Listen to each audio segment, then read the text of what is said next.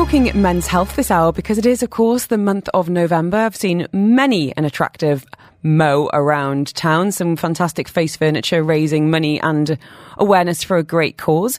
And joining us live on the line to answer my question, but most importantly yours, is Dr. Omer Derwish, consultant neurology at Fakeeh University Hospital. Fantastic to have you joining us. I know you're very busy there at Fakeeh University, so I really do appreciate your time.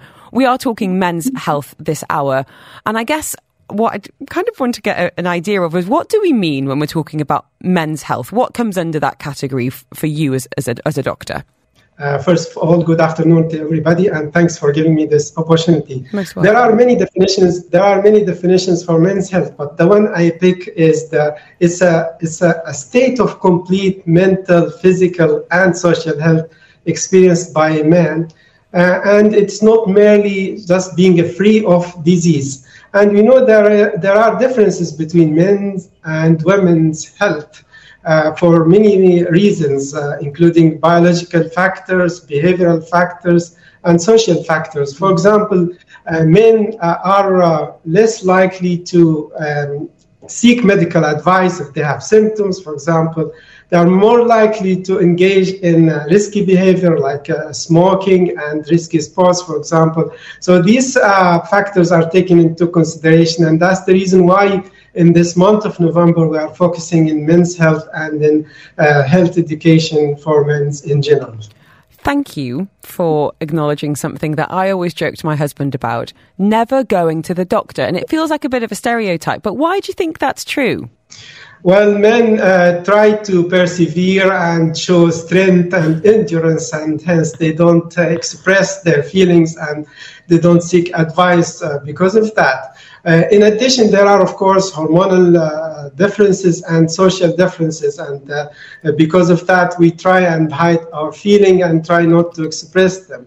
Uh, but this is not a healthy uh, behavior, so we need to try and educate our men, uh, our colleagues, and friends and family members that they need to seek advice if there is a necessity, of course. I'm really glad you mentioned mental health there because we think of things, mental and physical health, being very separate, but the more research that is done seems to think and prove just how intertwined they are. And we've spoken an awful lot on the show recently around loneliness, around showing vulnerability, reaching out. And there are some fantastic men's groups and the men's communities that have started here, um, looking at, at, doing just that. So thank you for, for making that part of the conversation. Up next, we are going to be talking about urological diseases as we are joined by Dr. Omer Derwish, consultant in urology at Fakeeh University Hospital. This content is for informational purposes only and does not intend to substitute professional medical advice, diagnosis, or treatment.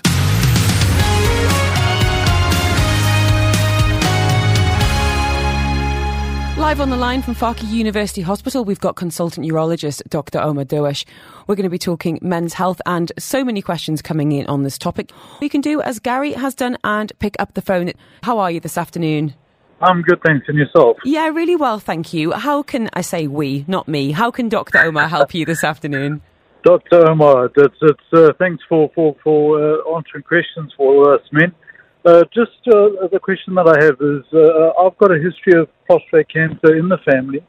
Um, in a case like my grandfather died of it, uh, my father had it. Uh, in a case like this, should I do more regular checks or just, just go for the annual checks?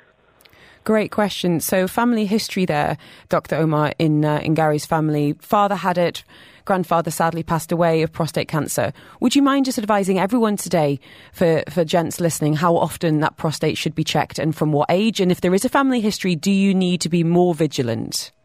Uh, thank you for the question, sir. Um, first of all, we know that prostate cancer has become now very uh, important topic because it became the most commonly diagnosed cancer in Europe and the US among uh, all men. And there are risk factors associated with increased um, chance of having prostate cancer, mainly age as we get older. The average age at diagnosis is about 69. Uh, the other risk factor is, of course, family history. As you correctly said, if you have a first degree relative like father or brother who has prostate cancer, then you need to have it checked early. Uh, we start screening at the age of 40. Uh, for general population, we're advised to start checking the prostate at the age of 50. Uh, certain ethnic groups, like people from African descent, should, should start screening early at the age of 40. And it's very simple. You go and see your doctor, you give the, your medical history, we check a blood test, and we do physical examination into the prostate, in addition to certain imaging modalities that we sometimes ask for in case we are questioning the possibility of the diagnosis. So, not to ask Gary a too personal question, how old are you, sir? uh, I'm 47 at the moment. So, 47. So, would you advise annual checks for Gary, given the family history, or even more regularly? What would you like to see? Uh, I think it depends on his first check. Uh, so we always try and use some risk factors or risk stratification to see how often we need to do the uh, screening or the checkup. But the first one is very important. And if it is negative and nothing to worry about, then we advise for a yearly checkup. Gary, does that help? Great. Thank you so much. And I will send you doctor's no, details. Good luck and stay well, okay? Excellent. Thank you. Cheers, Bye. Gary. Appreciate it. Um, can I ask then, um, what's keeping you busy, Dr. Omer? What are some of the common urological diseases that you're seeing in men? Uh, thanks for the question. Uh, we uh, just to uh, inform everybody that we deal with urological disease in both genders. So, but in men, we have um, large proportion of our patients are men because they're have higher risk of certain diseases. Interestingly, for example, men have two times higher risk of having kidney stones, and two times higher risk uh, compared to women, uh, two times higher risk of having uh, uh kidney cancer, for example, and even three times higher risk of having bladder uh, cancer. So that's the reason why we advise men to seek advice if they have uh, symptoms. In addition to this, we deal with the genital or genital tract disease and infertility, which contributes in um, about 40% of uh, couples who have uh, issue with fertility. Uh, men's factor can be the uh, contributing factor to this. So we deal with that um, aspect as well. So just to open the text line up because we've had a number of messages. One asking about exactly that about sperm count and infertility. Had message about HPV for teenage boys. Are we okay to address all of those topics on the show this afternoon, Doctor?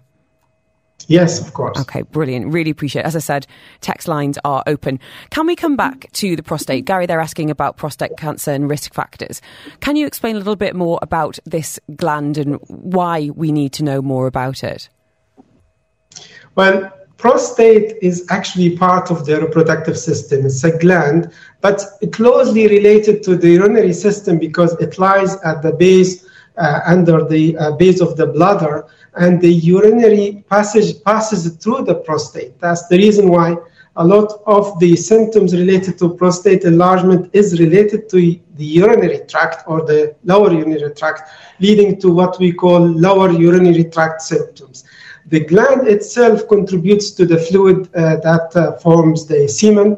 Uh, and uh, as we get older, it gets bigger in majority of men, but not necessarily leads to symptoms. Mm-hmm. But the other issue, as I mentioned, is the prostate cancer. And the the um, unique feature of prostate cancer is that it's in early stages it can be completely asymptomatic or it can give symptoms re- uh, uh, similar to the one that is related to benign prostatic enlargement, which is age related, and it is completely different pathology. So, prostate cancer is completely different from benign prostatic enlargement, and some men are uh, uh, actually scared to uh, seek medical advice mm-hmm. uh, if they have symptoms, uh, fearing from the diagnosed prostate cancer. But it's really important to know if you have the disease because the earlier you detect it, you have the better chance of curing it. So there is a curative treatment that we can offer that will just get rid of the disease completely and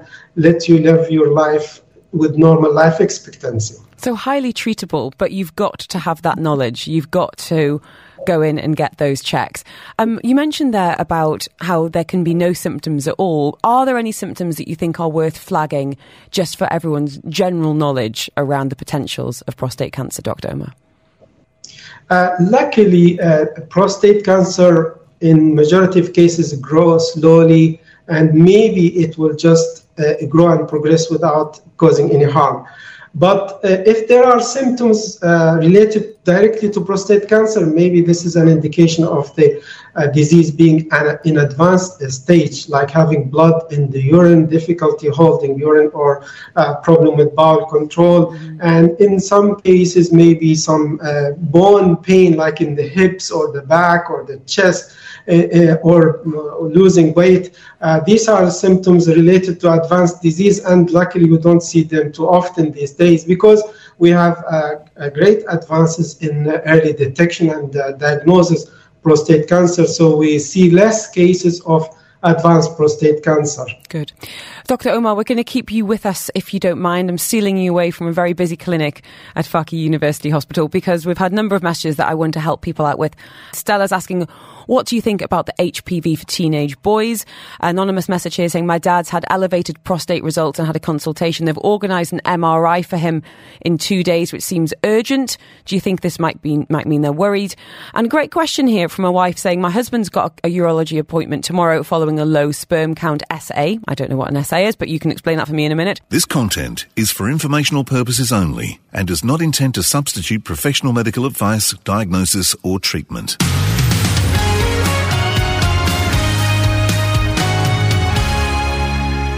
Joining us to mark Movember and talking men's health this hour is Dr. Omer Derwish, consultant in urology at Fakeeh University Hospital. We've had a number of messages. Dr. Omer, how do you feel about a little quick fire round on the text line, sir? Yes. Right. A message here from Stella saying, What do you think about the HPV for teenage boys? I presume it's about the vaccine. Um, can you explain a little bit briefly, if you don't mind, about what HPV is and if teenage boys should indeed be getting that vaccine? Uh, thanks for the question. HPV is, stands for human papilloma virus. It's a sexually transmitted disease, but it can be transmitted through other ways as well. There are at least 50 strains, different strains of the virus, but some of them are very important related to the women's health, particularly because they increase the risk of having precancerous uh, cells in the cervix, and this leads to cervical cancer and hence it's important to consider vaccination. And uh, in, I think, uh, majority of European countries and the UK, they advise to have the vaccine at the teenage uh, period to try and reduce the risk of catching this infection and hence reduce the incidence of cervical cancer. For, for, for men, the risk is really small. They can cause what we call genital warts and in very rare occasions, they can also lead to uh, what we call uh, benign cancer. But the main risk is for women, so that's the reason why we need to consider v- vaccination of teenagers mm. to reduce the risk of the uh, cancer in women. Thank you for that. Appreciate that. Um, we've also had a message, an anonymous message here saying, um, Thank you both. My dad had elevated prostate results and had a consultation earlier this week. They've organised an MRI for him on Thursday, which seems very urgent to me. Do you think this means they're worried? You can't possibly say this without this being your patient and, of course, knowing the numbers and, and what's been seen. But in terms of, if you wouldn't mind speaking to the process when it comes to um, looking for and indeed um, diagnosing prostate cancer, Dr. Omer, would you mind explaining? Yeah, first of all, I always say to my patients that diagnosis is actually 50% of the treatment. If you don't have the correct diagnosis, then you might not be able to offer the right the treatment. So I can assure the uh, patient and his family that they are in the stage of diagnosis, not to worry, and the process might take some time. But the process of uh, diagnosing prostate cancer starts from the clinical assessment, taking history, examining the patient, and then relying on the PSA.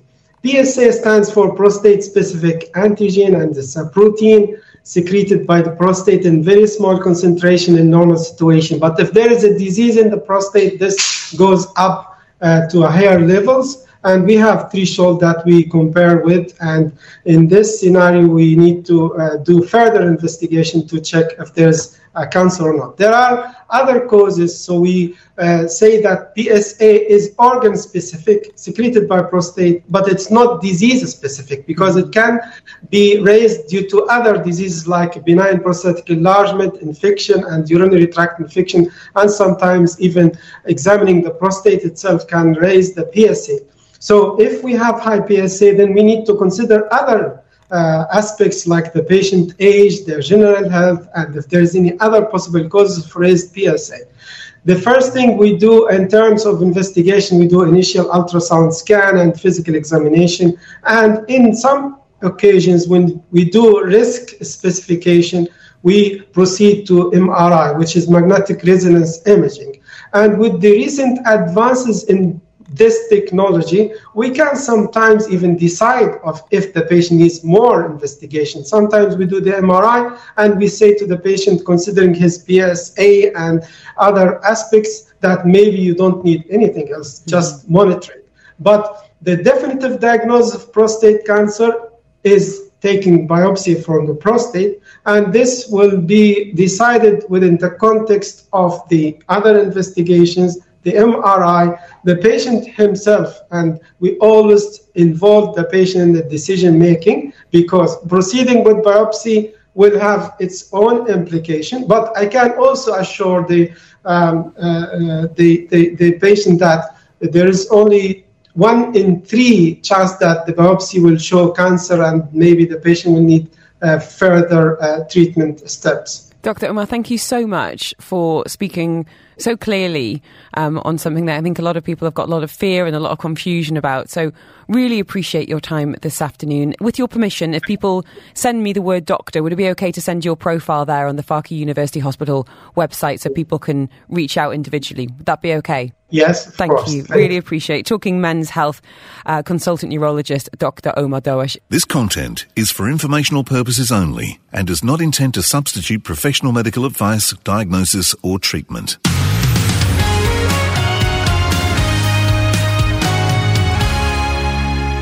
And thank you for downloading this episode of the Afternoons with Helen Farmer podcast. Don't forget, you can subscribe. You'll get direct to your phone as soon as it's out. And you can listen to me live on Dubai Eye 103.8, Monday to Friday between 2 and 5 p.m. You've been listening to a Dubai Eye 103.8 podcast. To enjoy lots more from Dubai Eye in the United Arab Emirates, just go to DubaiEye1038.com or find them wherever you normally get your podcasts.